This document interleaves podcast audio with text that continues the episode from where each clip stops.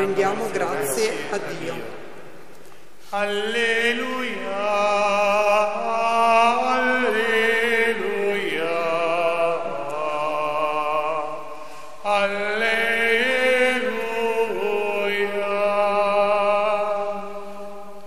Benedetto colui che viene nel nome del Signore.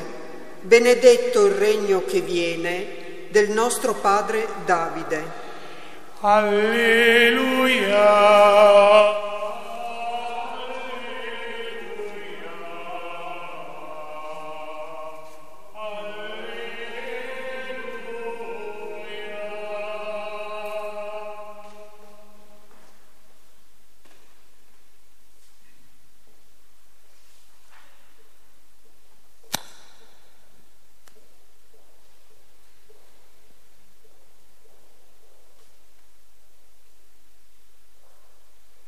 Il Signore sia con voi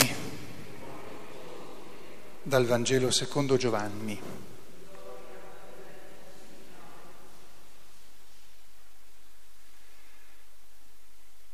In quel tempo Pilato rientrò nel pretorio, fece chiamare Gesù e gli disse, sei tu il re dei giudei? Gesù rispose, dici questo da te, oppure altri ti hanno parlato di me. Pilato disse, sono io forse giudeo? Ah, La tua gente e i capi dei sacerdoti ti hanno consegnato a me. Che cosa hai fatto? Rispose Gesù. Il mio regno non è di questo mondo. Se il mio regno fosse di questo mondo, i miei servitori avrebbero combattuto perché non fossi consegnato ai giudei. Ma il mio regno non è di qua giù. Allora Pilato gli disse, dunque tu sei re. Rispose Gesù, tu lo dici, io sono re. Per questo io sono nato e per questo sono venuto nel mondo, per dare testimonianza alla verità. Chiunque è dalla verità, ascolta la mia voce. Gli dice Pilato che cos'è la verità. E detto questo uscì di nuovo verso i, giudei e disse loro, io non trovo in lui colpa alcuna. Parola del Signore.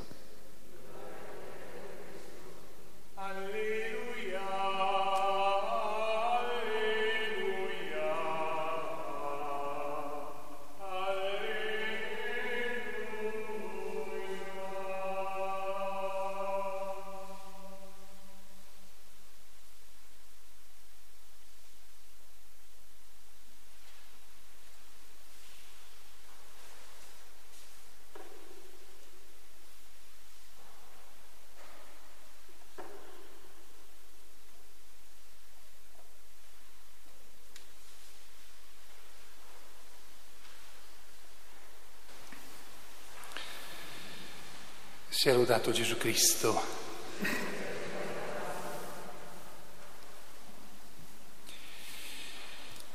Ho voluto cercare di fare un po' di solennità, almeno dal punto di vista mh, visivo, a parte che questa sera siete anche tanti rispetto ad altre volte, usando questo grande Nuovo Testamento che riporta delle le immagini dei mosaici della Basilica di San Marco a Venezia, che è un prestito fatto da una cara persona amica, un prestito in qualche modo senza limiti di tempo. Allora mi sembrava bello oggi poter eh, benedirvi con questo eh, nuovo, nuovo Testamento così solenne. Dunque ho letto anche qualche versetto in più di quello che è riportato nel eh, foglietto perché quella parte che ho aggiunto aiuta a, a comprendere di più quello che accade in quel eh, momento nel pretorio con eh, Pilato. Vi ricordate che questo brano di Vangelo fa parte della lettura che facciamo della Passione il venerdì santo. Noi leggiamo la Passione come ce la riporta il resoconto che ce ne fa San eh, Giovanni.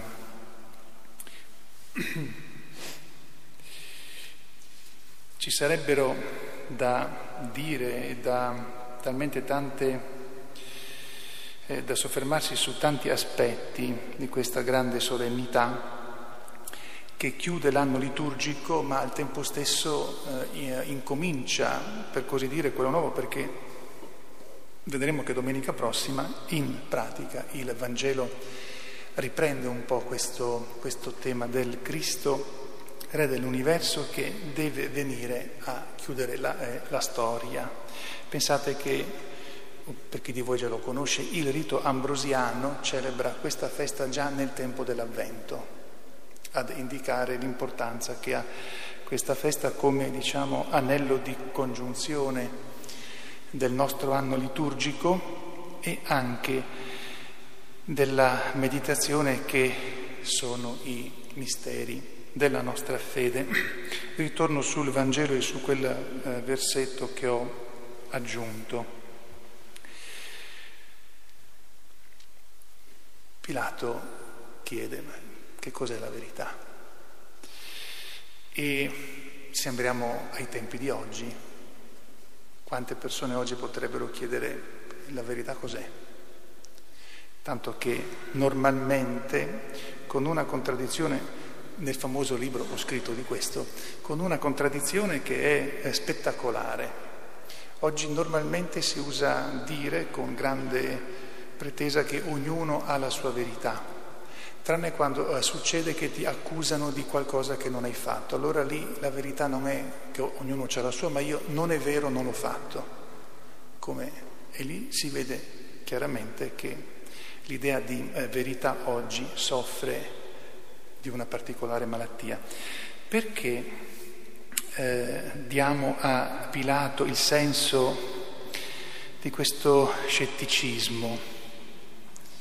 E non invece leggiamo dimmi che cos'è la verità come una sorta di interesse. È proprio per come Pilato si comporta, ecco perché ho aggiunto quel eh, versetto, proprio quando dice che cos'è la verità, se ne va fuori a cercare di risolvere la faccenda nel più breve tempo possibile e a dire anche Pilato si sa che era molto eh, infastidito dal, nel governare il popolo giudaico, tanto che fu poi anche deposto perché è stato in diverse circostanze molto molto severo, molto violento. Allora, proprio per il fatto che se ne va fuori, che non sta lì ancora a parlare con Gesù sulla verità, noi diciamo con tutta tranquillità, e così in tutta l'antichità è stato inteso, che Pilato non è in, in quel momento nel desiderio di conoscere fino in fondo la verità. E Pilato è, è, è testimone di un'altra realtà che oggi c'è e diffusa, di cui parlavo prima, al tempo in cui vive Pilato e vive Gesù nel mondo dell'impero greco-romano, eh, romano e con la eh, cultura anche greca, c'erano molte filosofie e molti stili di, mm, eh, di vita, tra cui lo scetticismo. Cioè per tanti motivi c'erano pensatori che insegnavano e che pensavano prima che non era possibile avere grandi certezze e Pilato sembra far, eh, far parte di questo gruppo di persone, al punto che Gesù dice sono venuto per rendere testimonianza alla verità. Chi ascolta eh, la mia voce vuol dire che è dalla verità, vuol dire che appartiene alla verità, anche se non mi conosce già, ma se mi ascolta con particolare interesse vuol dire che dentro, uh, dentro di lui la sete della verità sta particolarmente viva e quindi permette a questa persona di ascoltarmi. Noi sappiamo dalla tradizione poi apocrifa che si è costruita che Pilato eh, si convertì, eh, morì in esilio con sua moglie, quella stessa moglie che aveva durante questo stesso momento della passione mandato a dire a Pilato lascia stare questo uomo perché io in sogno sono stata molto turbata per, eh, a causa sua, lui è un uomo giusto. Pilato sappiamo che non riuscì a eh, liberare Gesù. Non volle, ma nel senso che si trovò invischiato in quelle che si chiamano le ragioni di Stato. Dunque Pilato è così, ma come dicevo ci guardiamo attorno nella nostra società che è la nostra, di cui possiamo sentirci poco parte, ma comunque è la nostra. La verità, che cos'è? E quanti la cercano, quanti protestano di averla, quanti alla fine vivono secondo quello che lì per lì decidono essere per loro la cosa migliore. E passi questo, che già dice una grave malattia, ma che normalmente questa loro verità la vogliono praticare a scapito degli altri, cioè gli altri devono servire me. E questo è ancora peggio come diciamo dramma e come malattia. E non, mm, non, posso farla tanto lunga e non posso nemmeno fare una grande lezione eh, di filosofia.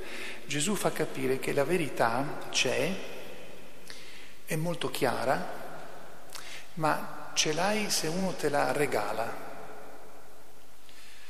Non è una, una conquista solo personale.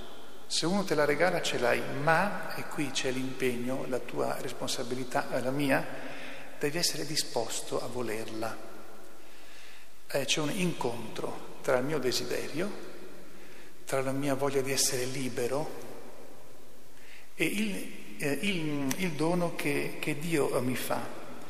Se ho questo desiderio e ho questo dono, incontro la verità. E termino che cosa anche fa capire Gesù con quello che sta capitando e con quello che capiterà di lì a poco?